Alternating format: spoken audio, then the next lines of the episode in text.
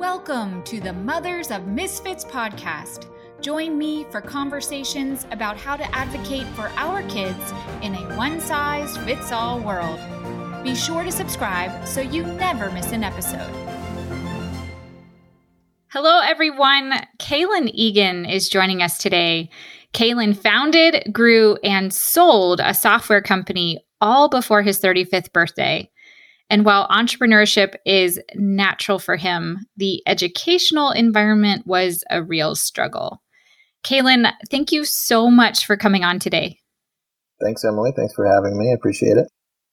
I'm really glad you're here to tell your story because I think a lot of people can identify with your experience firsthand. Or there's moms and dads out there that have kids that are a lot like you. And frankly, they're probably just wondering is is my child going to be okay? Is this all going to work out in the end? So let's just dive right into this whole topic of misfit. You've heard me talk a lot about the word misfit, and you know how much I believe we should celebrate our uniqueness. So, how do you identify with the term misfit? I think identifying as a misfit for me is not taking life too seriously and learning as you go, making mistakes. That to me, I think encompasses what may be considered uh, more of a misfit. Yeah, and I've known you for I think a couple years now, and you forge your own path in life. You certainly do not do the quote unquote expected or traditional way. And to me, that's what not only would probably put you in the misfit category, but is critical to your success in life and you finding your own personal fulfillment. Yeah, I think something that I realized as I was growing Excella School was that, you know, part of the reason why I feel I fit into the entrepreneurial camp is because I feel like I have a problem with control. And for the most part, I feel like I am unwilling to allow conditions or others to control what I do. And I think in school and in careers, that can be challenging in more of the normal environments.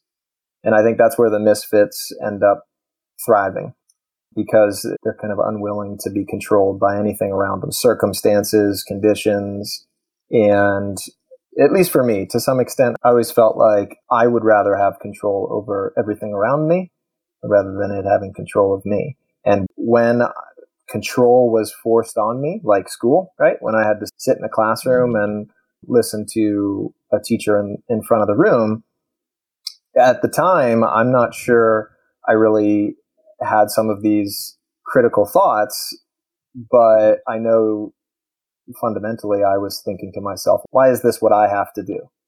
Right? Why do I have to sit here and listen to this and learn in this way? Right? It doesn't really fit for me. I want to do something else.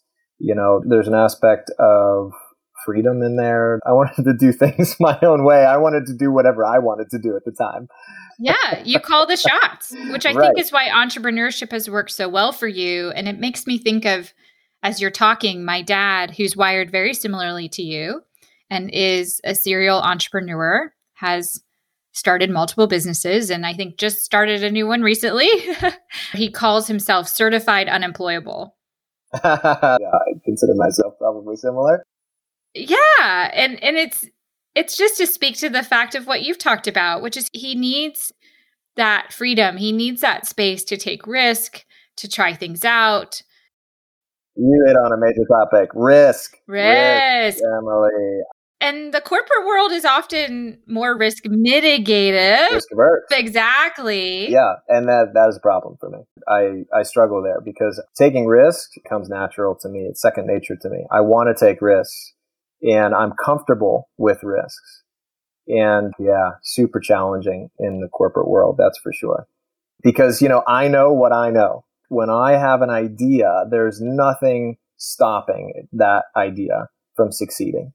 And it's, it's good and bad. I feel like this has been with me my whole life. I'll have a thousand ideas and trying to figure out and refine those ideas and where I want to go with them. I feel like that my mind's doing that all the time. And then settling on here's the here's the direction I want to go. I want to execute on this on this idea and nothing stops you from doing that. And I don't know, to me that's risky when you take that route. Sure, but you need to do that. It's not even a preference for you or a want, it's a need. That's how you innately operate. And as we see with adults and kids alike, if that energy that you have to take risk and try new things and seek out variety and take on big challenges, if that's not channeled in a positive place, it's still going to come out. It's just probably going to come out in a negative place. And that's right. what we see a lot with kids like you who are still in a lot of those more controlled environments where they don't have this positive space for that like you do now with entrepreneurship. And so those kids feel controlled in every way. And so that energy to take risk often comes out in bad ways, right? The kind of behavior that we don't want to see. And so I th- I think that's also why so many of the children that are wired like you and school is just rough. I mean, it is a battle with the mm-hmm. teachers, with their parents. And then when they break free, I would say, and can be an entrepreneur, go get in those risk based startup environments, it all clicks for them. I mean, can you identify with that moment of, wow, suddenly I can be me? I'm not fighting against myself every single day. oh, I honestly, Emily, I was thinking a bunch of different things as you're talking about this. You know, one is how do we create environments nowadays to encourage this type of, you know, personalized I don't know. I don't want to be cliche when I talk about personalized learning, right? But one of the things that you were talking about was encouraging kind of individualized, personalized teaching and learning, encouraging each child's own methods of learning and, and recognizing that. And to be honest, I don't know if there was a point in my life when I really felt like, oh, I can be me. I can operate the way that I want to operate. I don't know if there's really ever been a point. I don't know if I'll, I'll ever reach that point because I don't even fully understand what works really well for me and, and what doesn't. You know, I don't know if I'm explaining that right, but I still struggle trying to figure out exactly where and how I fit in. You know, to the misfit thing, right? I mean, I, I felt like when I was in school, I didn't really fit in. I felt like when I was in the corporate environment and now, and even in the entrepreneurial landscape that I, I didn't necessarily fit in. So I don't know. I, I feel like I've always got that in my head. I don't know if there's a point when I reached that, but I will tell you this, it drives me.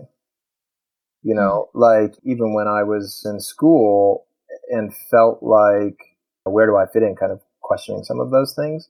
It still drove me in whatever direction I wanted to go and you know still does still does now. You're, you're taking on the adversity and allowing it to fuel you in a positive direction. And as you've commented to me several times you're a forward thinker. You're living in the future. For you it's real. It's already attained. Those big challenges those big risks that everybody else see for you the path right. is clear. Yeah. And it's actually probably more challenging for you to just bring everybody else up to speed, right? Than to capture that future state. So that's where I see a lot of that frustration or conflict happen around entrepreneurial minded individuals because it feels like they're light years ahead of everyone. And I don't mean in a belittling or intellectual sense, but it's just, it's right there. Can't you see it? You can touch it, right? And everybody else is saying, it's not there for me. Can you identify with that frustration? Uh, you know I can. Yes. I don't know how else to operate. And I'm wondering what my wife would think about this area of the conversation because yeah, I feel like I can always see exactly where I'm going, but boy, communicating that can be really, really difficult. But yeah, you know, one of the reasons why I, I like talking to you is because I like to try to figure out how does all of this stuff apply to our kids? You know what I mean? Like people listening to this podcast, and I think about this too. I don't know if I'm uh, just an odd guess for thinking this way, but I, I think who wants to listen to me? you know, what, what do I know? Right. But like, one of the things that I feel you and I are great at is we can have a conversation about learning more about how entrepreneurs operate and how adults operate and apply that to what we think can be applied to, you know, our own kids or, you know, children now and, and to help them.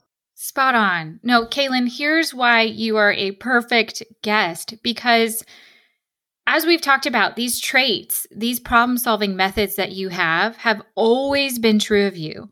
Unlike your personality and intelligence, you were born with an entrepreneurial mind.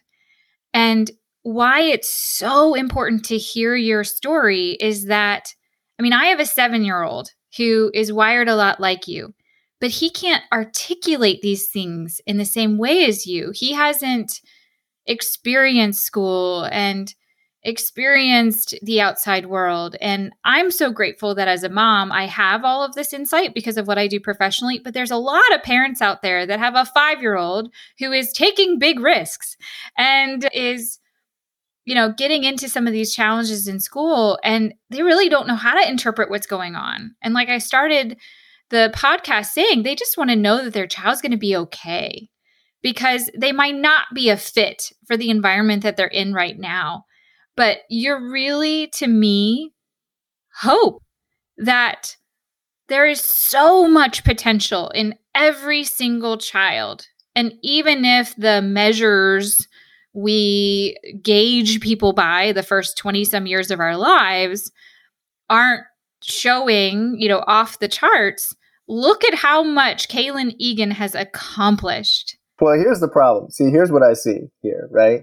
So I'm trying to think about this from even in my own perspective, right? If I was experiencing what my parents were experiencing when I was in school with my own kids, I wouldn't believe you, Emily. I would not believe you that my kids are going to be okay.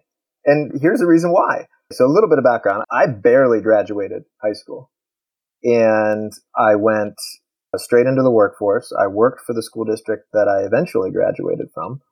We'll probably get back to that, but I barely graduated. Uh, when I, my senior year of high school, I think I only went to school about 80 days, something like that. Whoa. I, I don't think I've ever told you that, but well, now everybody knows. But here, here's, so here's the thing. You're exposed, Caleb. Right. Here's, here's the thing. There's no way, no way. My parents divorced when I was young, so I had a single mom, single mom, super busy.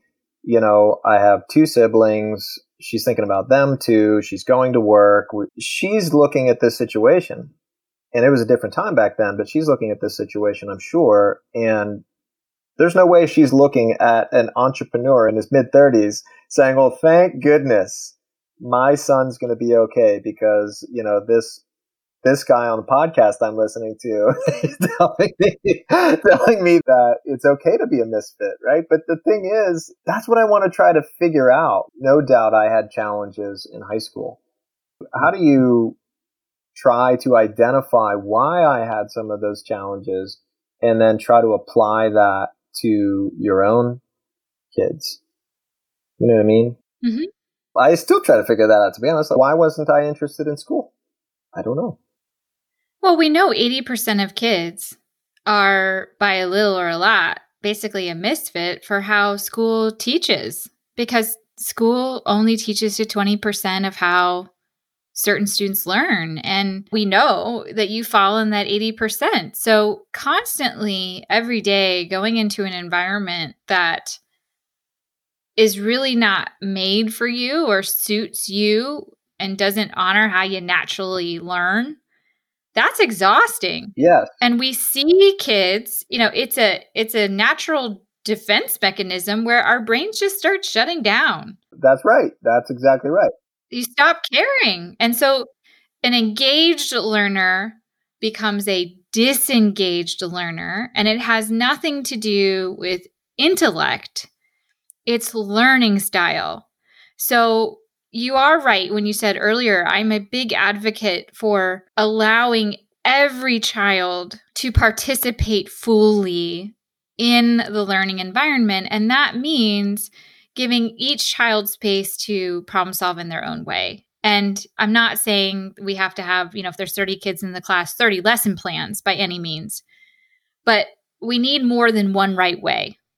But a lot of it is, I think, so much because the way you learn was not the way you were allowed to learn.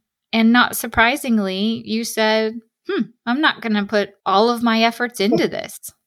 There was so much packed into what you just said. And the only place that my brain goes is so, how do we fix this? Right? Like, I'm not saying education is totally broken, but, you know, we've got so many kids that learn in so many different ways. How do you try to teach to all that? We can't realistically do that in education, right? Well, I beg to differ. I think that 80% of the battle is awareness. Yes, agreed. Most of us, sadly, for much of our lives, are never taught about how we naturally problem solve. We talk a lot about personality traits. We obviously talk a lot about skills because that's what school's about.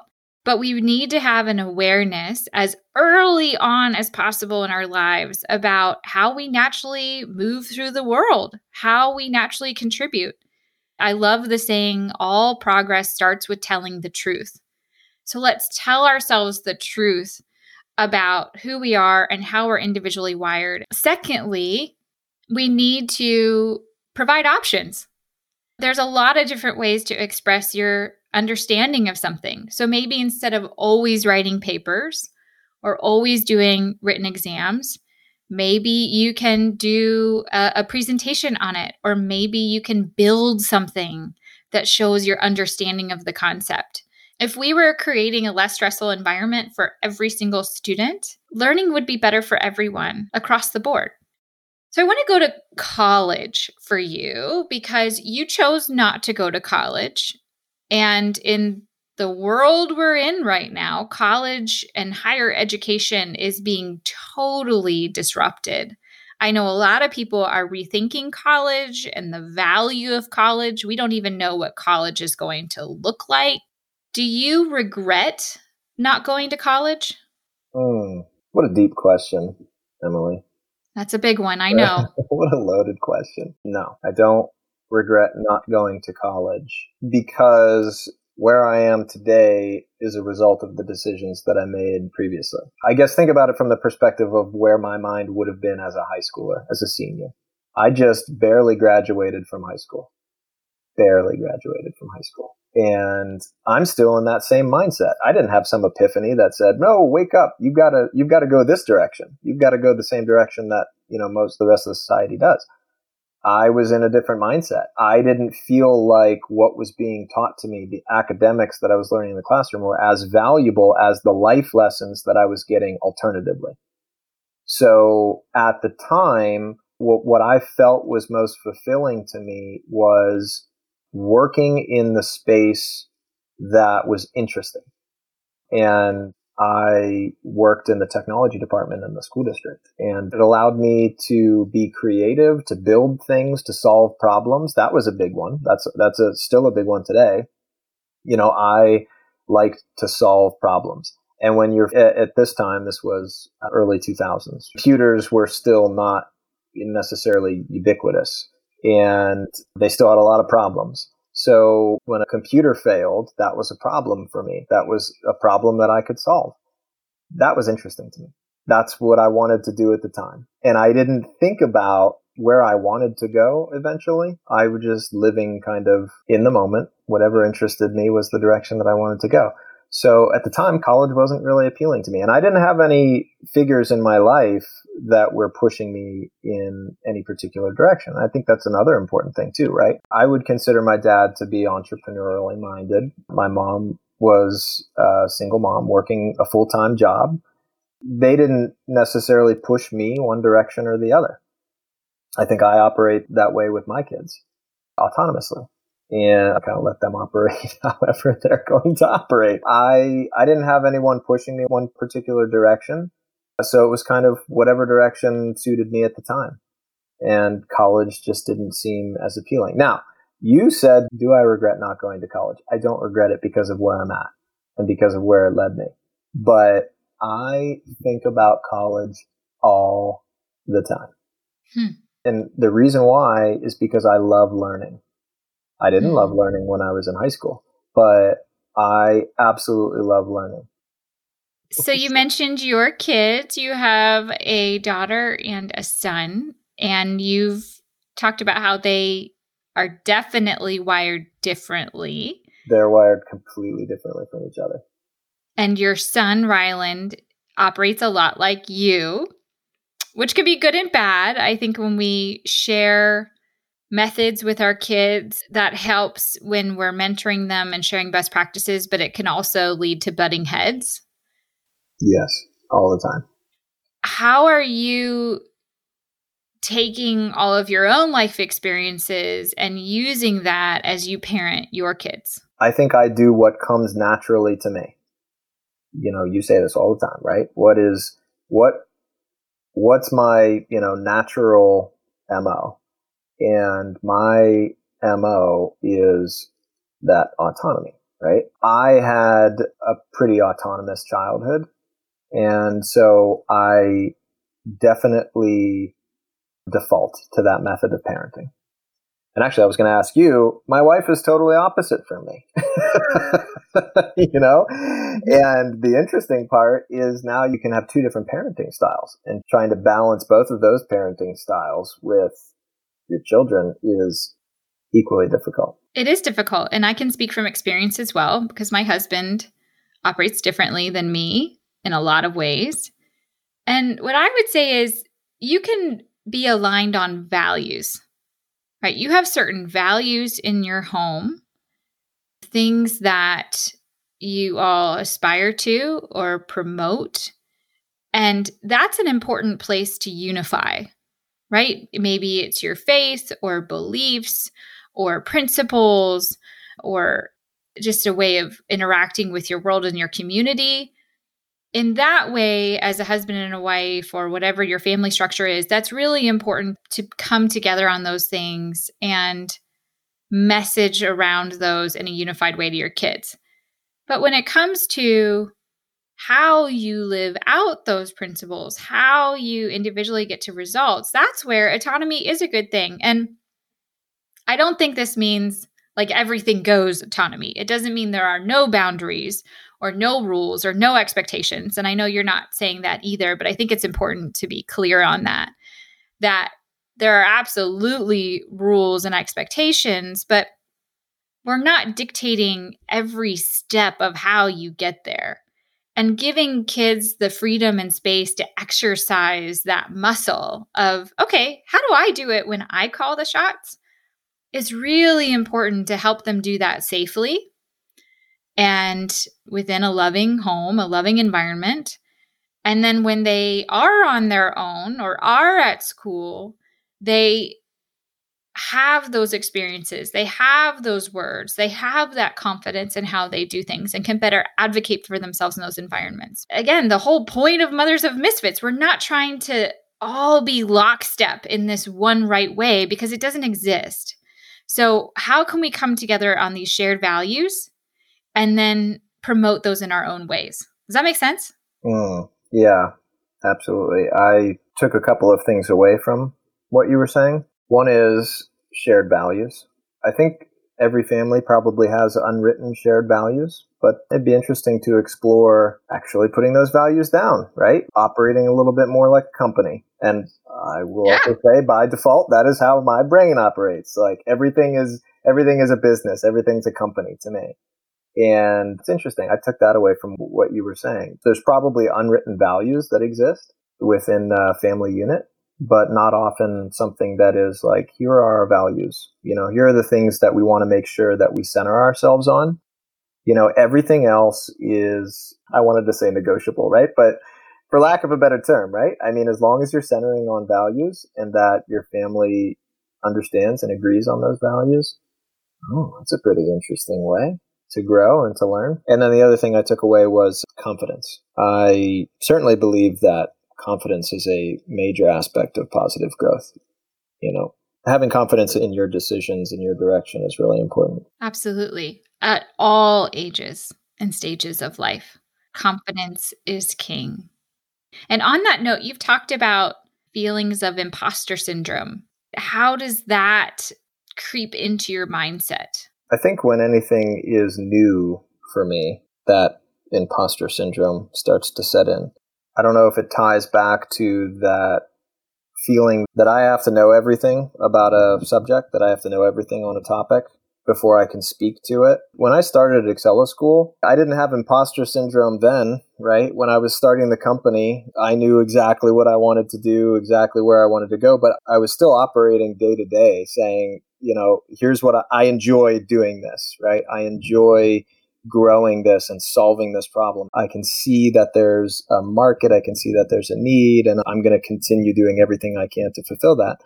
So confidence wasn't an issue there, even though it was new, which is interesting. So what wasn't new when I was starting the company was actually building the software, right? Having the conversations, convincing people this is what they needed. That was actually relatively easy. But once the company started to grow to a point where we have employees, we have processes, we have a P&L. we have things that are more complicated. You know, I think that's when that imposter syndrome starts to creep in. Is it possible that the imposter syndrome is really just your internal warning system that you're drifting outside of your sweet spot? Yeah, possibly. I don't know, but I don't know what that sweet spot is. Oh, I think you do. I think you do. You just described it. Did I? When you said, when I had a vision, when I was solving a problem, when I was starting a company, I knew exactly what I was doing and I was confident in it. Yeah. As you're describing it, it's when you get outside of your lane, so to speak, and you're satisfying outside expectations or unrealistic self expectations. That's when it sounds like you're getting that imposter syndrome moment.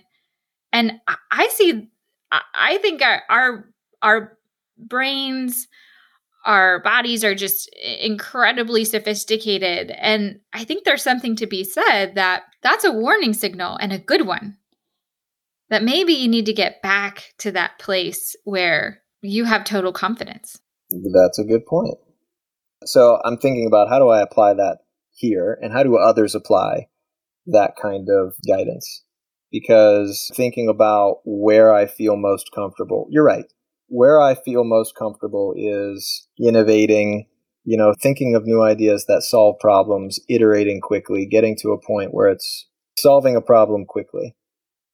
But when do I reach a point where I'm kind of out of my comfort zone? I don't know. And, what does that mean for who I am? And what direction I need to go. I'm also trying to apply this to like kids, right? To me back in high school, to me back when I was much younger, I'm probably still operating the same way now as I did then, maybe just a little wiser. Here's what it boils down to in my mind trust your gut. When we go against our gut, we usually lose right? When you think back to all those times where you had that really tough decision and your gut was telling you one thing and you talked yourself in a different direction. When we think back on those times, often we think, dang, I should have gone with my gut. so that's what I would say. Trust your gut because it's often telling you really the direction you should go. And it's important to get wise counsel and certainly consider things, but there's a lot to be said for that gut. Okay, Kaylin, last question. And since you brought it up a lot, we really want to make sure we apply this to our lives as as parents in particular. So, what do you want parents to know who have a Kaylin as a son or daughter? Maybe their kids are struggling to make it through high school.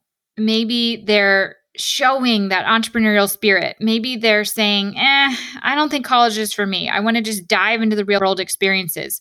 What advice do you have for those parents? My gut tells me that I want to respond with let them make mistakes. The the first thing that came to mind when you said that was something that I feel like I do as a parent and it's I let them make mistakes. Right now, obviously, from a safety perspective, there's a lot of stuff I'll prevent, but I like to give both of my children as much as I can. I'd like to give them autonomy. I like to give them freedom to make some of their own decisions. I like to help with whatever guidance I can help with, whatever wisdom I can add to some of those decisions. And they're really young. I mean, my daughter's eight, my son's five. They're still figuring out a lot of stuff. But I have a feeling that as they grow, I will probably operate with some of the same foundational principles, which is it's okay to make mistakes as long as you learn from them. I tell them that all the time. It's okay to make mistakes as long as you learn from them. And what may be a mistake in the moment, when you look back on it, may not necessarily be one, right? I mean, it could have been viewed as a mistake for me not to go to college. Uh, and I'm not advocating for that. But as I look back on it, you know, given where I am in my life today, it was the right decision. Yeah. You know, I mean, I think that's probably some of the best advice that I could give uh, for what it's worth. I think encouraging critical thinking, encouraging a deeper understanding and a deeper learning of every topic that they're interested in, and that it's okay to make mistakes. I think that's a great way to end, which is it's okay to make mistakes as long as you learn from them. Kaylin, thank you so much again for coming on Mothers of Misfits. I'm so glad you were able to share your story with all of us. Thanks for joining us for this episode of the Mothers of Misfits podcast. Make sure to subscribe so you never miss an episode. We also invite you to visit us at mothersofmisfits.com.